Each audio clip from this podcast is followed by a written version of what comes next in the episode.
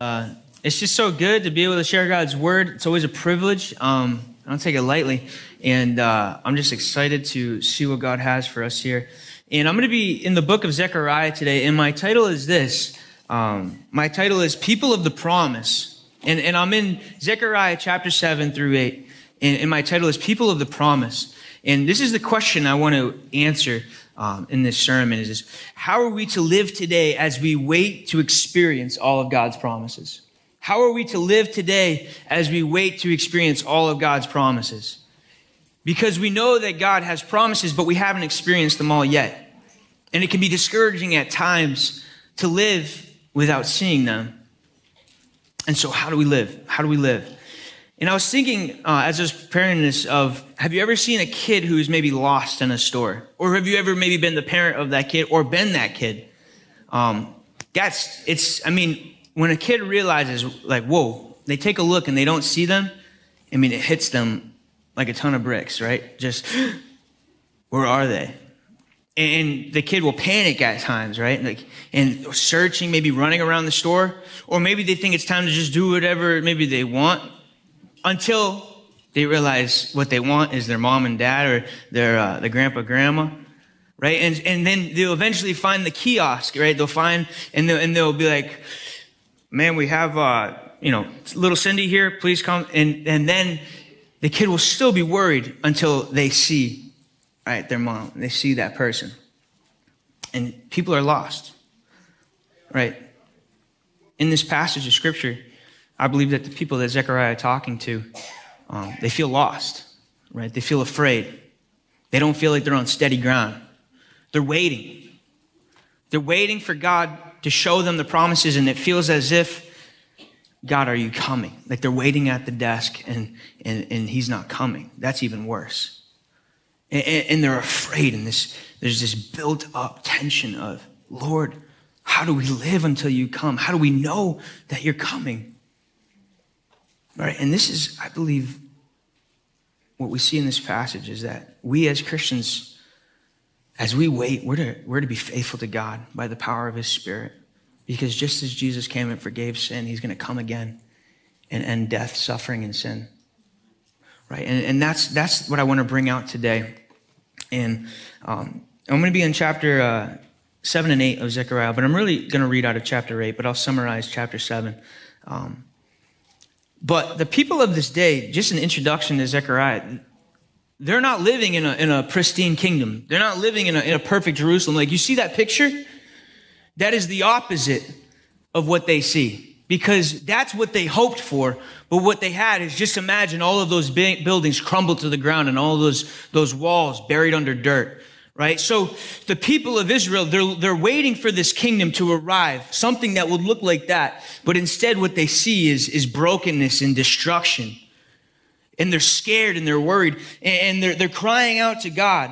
But what led to this point? What led to the destruction of Jerusalem? What led to this, this punishment that they had faced? And we, we see in the Bible that God had always had this intention that people would live in harmony with him and also with creation. That it was always God's intention that, that they would live in perfect peace under his presence by abiding by his rules and abiding by his commands. And he even makes this covenant with Moses in Exodus. He says, if you will do what I command, if, you, if you'll listen to my statutes, if, if, you, if you'll follow out these rules that I'm giving you, the, these instructions on how to live, right? Then you'll experience the blessings.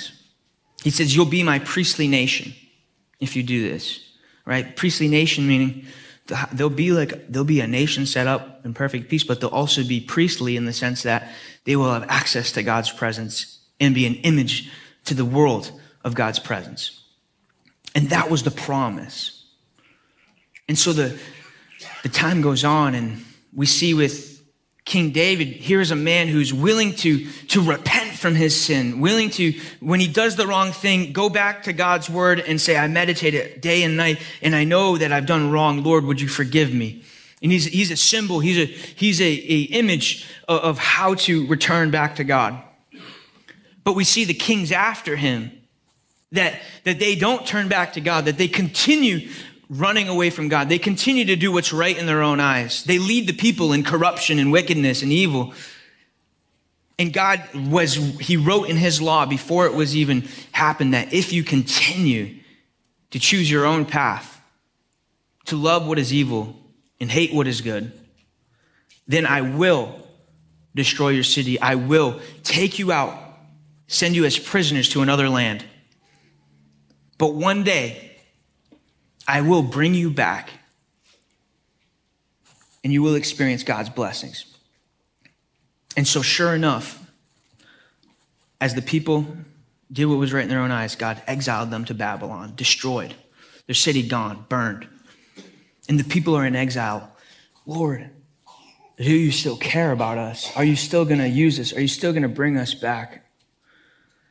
And in that time, the prophets like Ezekiel and Jeremiah and Isaiah, who before this even happened, talked about it, say that one day God will bring them back, that one day they will have his presence, that their sins will be forgiven, and that the reason for all of this happening will be solved because he will write his law on their hearts so that they would be able to do it. He'll give them his spirit so that they'll be able to do it.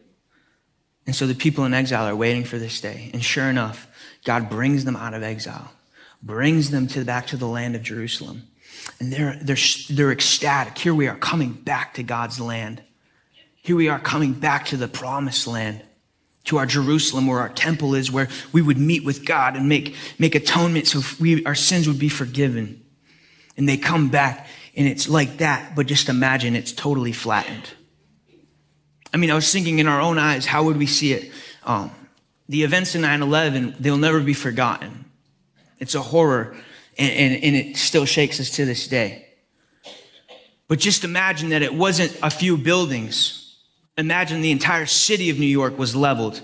And it wasn't the, the, the World Trade Center at the center, but it was, it was the, it was the place where we met with God and our, our sins were forgiven. And it was the most important place. It was the, The essence of why we were alive, destroyed.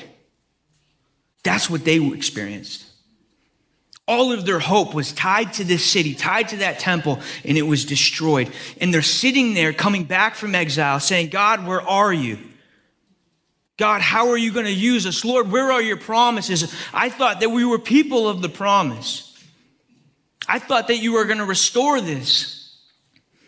These are the people Zechariah is talking to. And he gives them these images as he writes.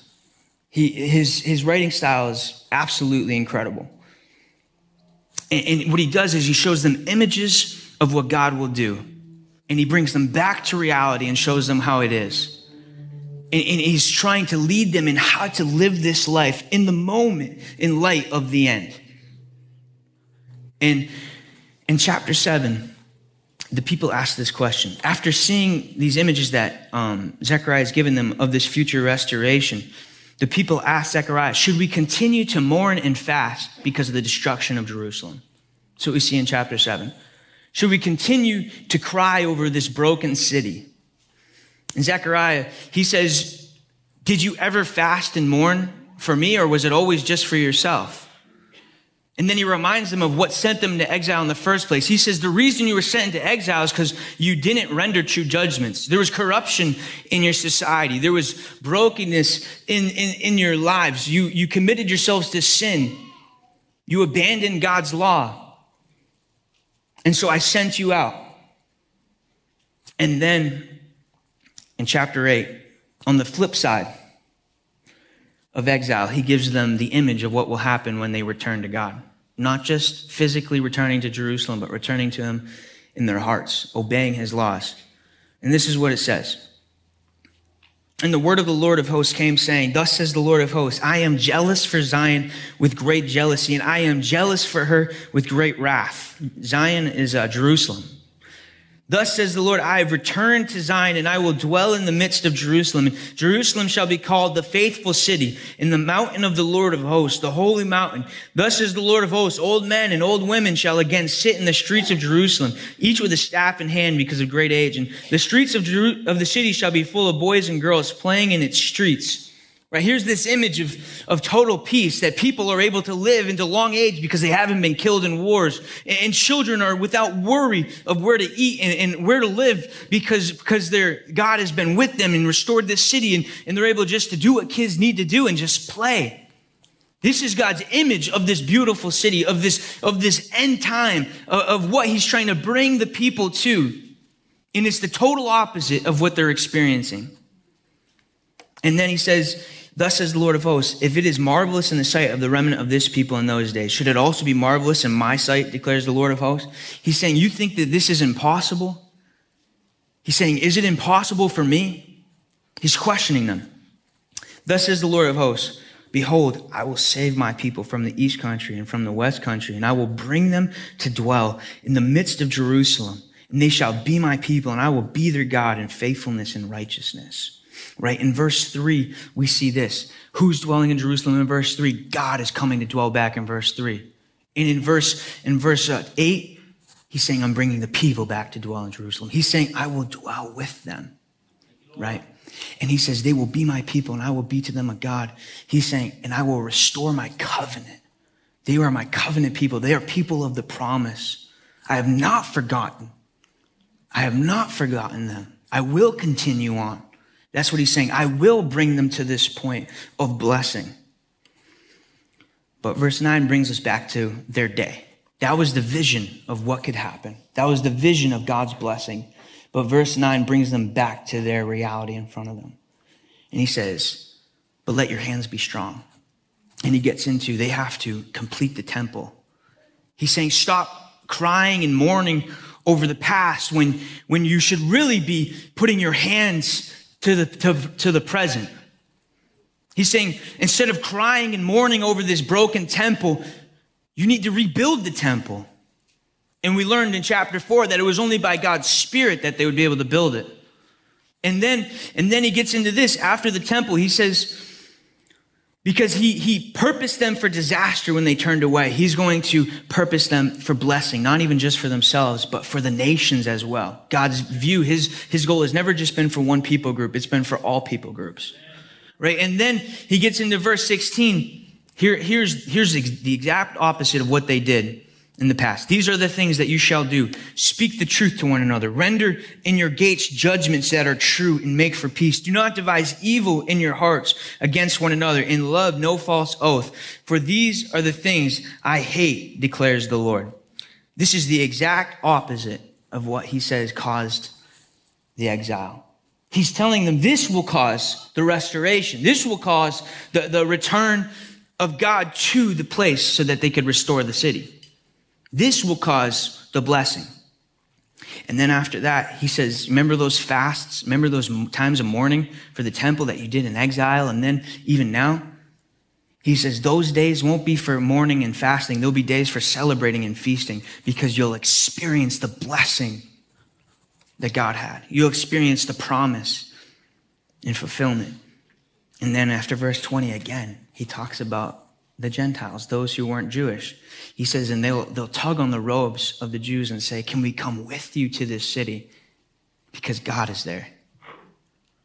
Right? This is the image that Zechariah is presenting to the people. That though their city is trampled, and though their temple where they met with God and there was atonement of sin was trampled, destroyed, there is a day when there will be a temple set up and there will be streets where children are playing and, and old men and women are, are there because they, they haven't been killed in wars. And, and it'll be a place where God dwells with them. And it'll be a place where God will say, these are my people and I am their God. I have kept my covenant. I have kept my promise. I have not forgotten. And they're wondering, how can we return to God? If they could have just done this in the first place, this would have never happened. How will they render true judgments? How will they obey the law? How will they make this happen? It's impossible. This image that God is presenting before them through the words of Zechariah is impossible for them to complete. And so Zechariah, scattered throughout this book, gives images and allusions to this person who will come. This king from the line of David who will also be a priest. And the imagery is just out of this world. And we could get into it one day, but to give you the snapshot, this, this king priest from the line of David is going to reign. It shows one image of him. He's going to reign on the throne inside the temple. Kings did not reign inside the temple. But there's going to be an alignment between, between royalty and between priesthood. And this king priest, he's not just going to go to war and defeat enemy nations from God's people, but he's actually going to be killed in order for the forgiveness of these people. And God is going to pour out his spirit on these people so that they can recognize the one who's died for sin and return to him. This shepherd who's going to be struck. And he's going to be the reason why they can return to God. He's going to be the one who lives this out. He's going to be the one who renders the true judgments. And he's going to be the one that, that makes for peace and doesn't devise evil in his heart. He's going to be the one who doesn't love false oaths. oaths and, and he's the one who's going to live out God's law perfectly. As a king and as a priest. And he's going to die. And he's going to give the, he's going to give the promised blessing, not to himself, but to them. This is the image that Zechariah places before these people. How are they to live? How are they to live waiting for this promise? They were supposed to rebuild this temple, and they were supposed to obey God's laws. And they knew that they couldn't do this on their own. It could only be by the strength of God with them. And I'm thinking today, how do we live as people of this promise? Well, the thing is, we know who this Davidic king priest is. We live, luckily, after him, right? It's Jesus, right? Jesus comes as this king and his priest, and he lives this perfect life, and he dies for sin so that we could have the blessing of forgiveness. But it says he'll come again. It says he'll come again, and he's not just coming as a priest, he's coming as a king, and he's going to de- defeat evil, sin, and death once and for all, and he's going to bring his people to this kingdom that Zechariah is envisioning, and you even see in Revelation, right? It says in, in Hebrews chapter nine, it says this. It's, it says, but as it is, he has appeared once for all at the end of ages to put away sin by the sacrifice of himself. And just as it is appointed for man to die once, and after that comes judgment, so Christ, having been offered once to bear the sins of many, will appear a second time, not to deal with sin, but to save those who are eagerly waiting for him. Right? So Jesus is coming twice. He came as the, as the priest, and then he's going to come as this king. And then in Colossians, I love, I think it puts it perfectly. What do we do while we are waiting? Colossians three, one through four. If then you have been raised with Christ, seek the things that are above, where Christ is seated at the right hand of God. Set your minds on things that are above, not on the things that are on earth, for you have died and your life is hidden with Christ in God. When Christ, who is your life, appears, then you also will appear with him in glory. He's saying we don't continue to just live as if there's no hope. Just because Jesus came, died, and, and, and And, and forgave sin does not mean that this is now what it will always look like. This world that we live in, we cannot be the same within it. He, that's why he says you have died. You have died with Christ and you've been raised with him. Meaning that no longer is this world your hope, but your hope is in Christ, and, and that hope is in another world, another home. And so what do we do? We live like Jesus. That's what he's telling us. We live like Jesus. We, we, we imitate this priest king. We imitate this perfect one. Not because we're perfect, but because we trust him. And he's done it in our place. We become faithful, as if, the same as these Zechariah's people were to become faithful. They were to do their best to build this temple. And you know what's crazy is this temple never became as amazing as the first temple. In their city, it was never as amazing as the first city. And it actually never even says that God's presence came down like it did in the first temple and even in the tabernacle. Because Jesus came as the temple. And he came as the one who would bring God's presence in the Spirit so that we could then repent and believe. And so what we're doing right now is living this life of continual repentance, of continual return, that we try our hardest by his Spirit. And when we mess up, we turn back to our priest and we say, Lord, forgive me and help me again. And it's this continual cycle of, Lord, help me, help me, help me, forgive me, forgive me, forgive me. He did it once and for all. But we continually live this life in repentance and returning to him. And so Jesus, he's not just going to stay a priest. He's going to also be a king. And until his second return, we become like Jesus by the power of his Spirit. And this hope that we see, this hope that Jesus is bringing, this fulfilled vision of Zechariah of the end, we find it in Revelation twenty-one, two through four.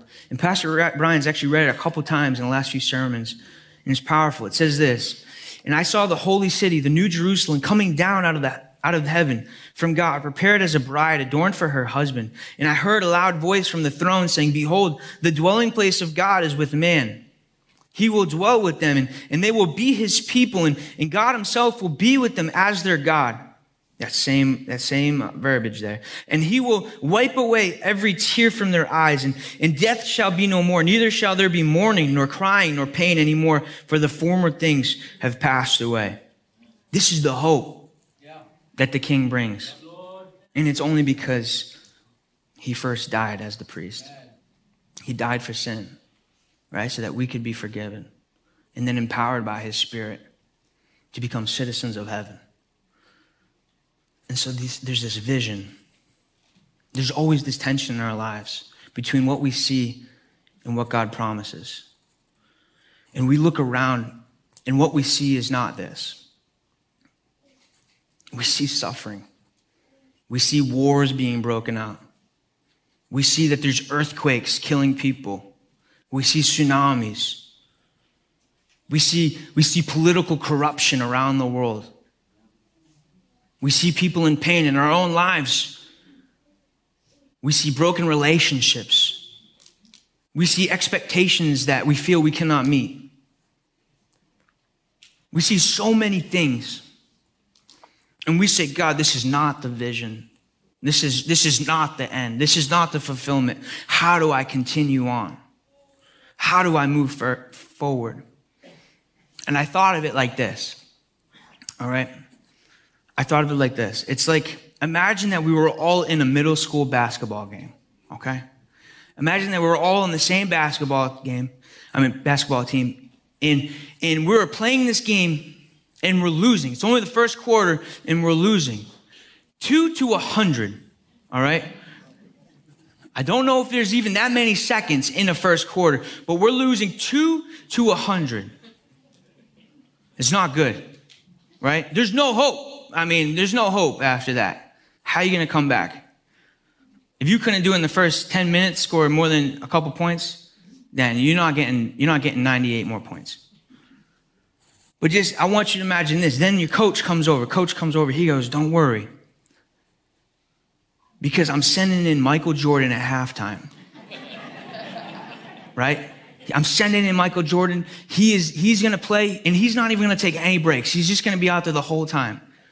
And I say middle school basketball game because I want you to imagine, I want you to imagine kids that are about four foot five. All right? And then imagine, imagine Michael Jordan. He's over six foot, some, I don't even know, but he's tall, right? The other team now has no hope. They have no, they have no chance. But the game isn't over in the first quarter, is it? There, there's still playing time on the clock. You're still dribbling the ball, and, and you're still sometimes losing baskets, and you're still dribbling up the, dribbling up the, the court. But even though it's only the first quarter, you're thinking in your head, the game's already won. Because I know that when at halftime, when he comes in, it's over. We're winning, right? But that doesn't mean you stop playing. And these people in Zechariah's day, they were living before the Michael Jordan came. They were living before this person came, this priest came, to make it happen. But they knew that the end was certain. They knew that this vision was secure because he would come. And here we live after the time of Jesus. And he's begun to get in the game. And he's already won the victory. And we're still playing alongside him with his strength and with his spirit. And we're able to continue on even when it seems sometimes impossible. Even when it seems sometimes like I'm just too tired to keep going. Because the victory is certain. The promise is secure. We can live as people of the promise today because the promise that day will be secure. It's certain. That's what I see in this passage. And so I'm thinking, we've been tasked with becoming like Jesus. We've been tasked with, with living out this amazing thing he's given to us. Meaning sacrificially loving others in accordance with his word, and, and also spreading this gospel, spreading this news of, of the death and resurrection of Jesus, of his forgiveness of sins. And we do this until he comes again. And we know it's not in vain because the end has been written and he's already come. And so for those, you're discouraged in your faith. You're like, Lord, I can't be a Christian. I, I can't keep up with all this. There's too much to do. There is too much to understand. There's too much. I can't do it. I can't live the way he's asking me to live. I don't, I don't have the strength to do it. Amen. You don't. And that's why he came. Right? To give you that strength. And so I say be encouraged. Know that this isn't the end. The goal of your Christian faith isn't to continue to live in this world. The goal of your Christian faith is to live in the next with him. And he will give you the strength today to keep walking forward, yes, to keep being changed by his word, to keep changing the way you view other people and actually have compassion on them, yes, to see people and know that they need to hear about Jesus. I was thinking just being like Jesus on your job. Being like Jesus on your job. I'm lucky I get to work here, but I used to work at a place where they used to hit me hard with some stuff. And they had some, we had some really good conversations. But I can remember the first time, it's kind of funny when people maybe first start, you know, and we don't deal with persecution like people around this world. But, you know, the first couple of times people make fun of you for being a Christian, maybe on your job or something, it's funny. Like, ah, that's funny. But then, you know, after a while, it gets annoying. Right? And you might start losing your patience. And sometimes maybe small jokes and things can be harder because it's easy to just react and not care. And what God's asking us to do is he's saying, be patient. Go the extra mile. Show them me through you. He's saying, do everything without complaining or disputing. Work out the salvation that God's worked in you, like Pastor Willie preached on, on Wednesday. Tell them about church and Jesus. Why?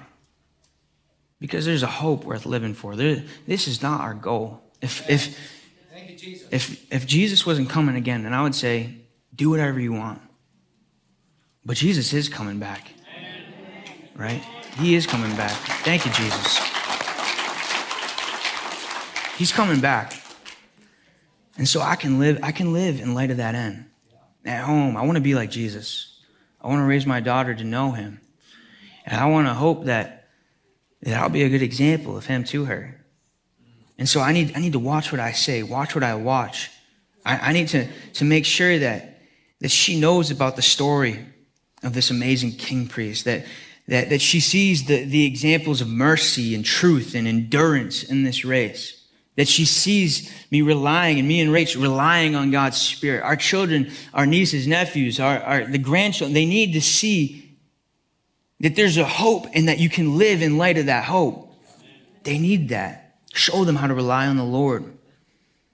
And this one, for, for those seeking happiness and, and purpose in their achievements, remember that, that Jesus has done what you could never do. And he has taken your sin, and he has empowered you to live like him, and, and by his Spirit. And he promises you a reward in heaven, which you did not res- that you did not deserve. And that all of the lists of things and accomplishments and everything that, that maybe you've done and you can put on a resume, Jesus is not going to take that and say, you can come in because of your resume. He's not going to say, you're a citizen of heaven. You're a citizen of the kingdom of God because of what you've done. He'll say, thank goodness that you, you listened and you were empowered by your, my Spirit, but you do not get in here because of your achievements. Right. The greatest rewards in this life will be for things that you, you could not do. It will be only because of the work in the, in the life of Christ, his death. Amen. And so we need to live humbly. Not, not trying to lift ourselves up by putting others down. Because the truth is, we could never lift ourselves up to a point even close to the life and death of Jesus. So I need to live humbly, recognizing that I'm not more important than anybody. That everybody, everybody has worth. Everybody has dignity. Everybody deserves to understand the love of Christ. My time is not more important than anybody's. I need to be a servant of the King and understand that I stand under him. It's by his achievement and his goodness that I'm saved. And when you lose hope, I was thinking of this, when you lose hope in this world and you look around and you see the corruption of nations, the corruptions of leaders, the corruption of, of maybe even of industries, remember that this world is corrupt. This world has been bent on personal gain. That no matter the casualties, they'll do whatever it takes. And it's only in Jesus, our true leader, that he himself made himself a casualty for our good. That he leads through his death and his life. He's the God of justice. He's the God of mercy.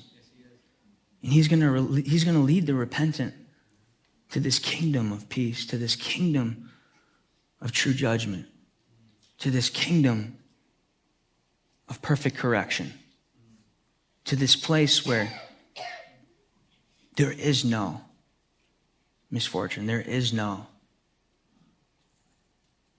there is no pain, there is no uh, manipulation, that he leads as a perfect God. And so we can look at the corruption of this world and have strength. And I was thinking for those who are sick, trust in Jesus. For if you are healed, praise God that we have an image of the kingdom. But if you're not, remember this is not our home. And that we're all on our way there when we trust him. That Jesus, he's conquered death and evil, and he's going to bring us to that heavenly kingdom of the new creation. And one day we're going to dwell together with the Lord in the city where there is no pain, there is no death, there is no suffering. And we're going to be his people, and he'll be our God, right? Praise Jesus, man. And for us, for us all, as we struggle with sin, as we struggle with temptation, and our minds wage war, let's remember that he's the God who has already done it, that he's given his Spirit so that we could repent and turn to him. And we could live this life in his strength, knowing that he's already done it. So trust in him. And I'm going to conclude, and if the worship team wants to come up, I was just thinking, we have Saint Patrick's Day coming up, and the story of Saint Patrick's really incredible. And I can't give you the whole depth of the story, but Saint Patrick, he was he was born in England um, as a, as a wealthy child. He was born to wealthy parents, and And as a young child, he was uh, he was stolen and, and sold into the slave trade in Ireland. And in Ireland, he worked as a shepherd, and he he was he was taken away from his family, probably had no hope of ever getting home. But he was given this one opportunity to run away, and he took it, and he ran away back to England. And he makes it home after being a slave for years. And then God calls him, and he says, "I want you to go back to Ireland." Not as a slave, not as a uh, a conqueror, but as a follower of Jesus. And I was thinking about this incredible story that Saint Patrick, he saw himself as a person of the promise. And he saw those people who, who really enslaved him as people who need to also become people of the promise.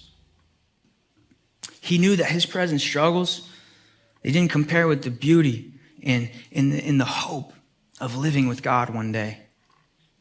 And so we're not Saint Patrick, but the commission is the same. But the hope is the same, that we're to be faithful to God until His coming. That we're to live in, as, as images of Christ, because we have a hope beyond this world. I was thinking we're just like children in a store. And we were lost and afraid, and we were searching, but we found the kiosk, and, and they called our Father, and He's on His way, and we're waiting happily. Even though it seems maybe scary to many others, we're waiting for Him. And, and you know what? He taught us not just to wait. He taught us to go out in that store and look for other lost children, other people who, who are searching and, and looking for Him. Maybe they don't even know who He is yet, but He's saying, go out, walk through that, find Him, bring Him to me, to wait for me, because I'm coming. That's what Zechariah's people were waiting for.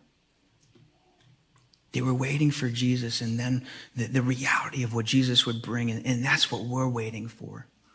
That now that Jesus has come, how do we live until His second, His second coming?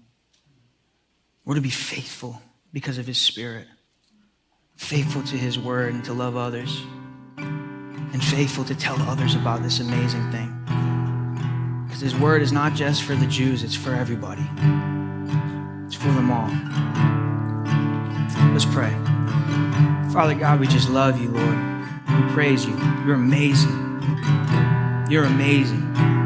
This is the most incredible story that has ever been written. And it could only be credited to God.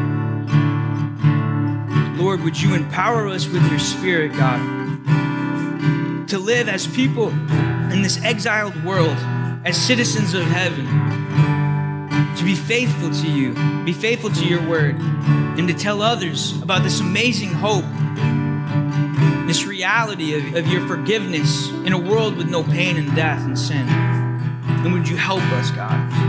Would You help us, Lord? And Lord, for those who, who might be just saying, I want to become a citizen. I want to, I want to become a person of the promise. It is only by faith in Jesus. And so You put your faith in Jesus, and He will forever be your, your priest and Your King, Your Savior. And maybe you just want to say this prayer. Lord Jesus, come into my heart. Invade my life. Forgive me of my sins and help me to live, Lord, faithful until Your promise. In Jesus' name.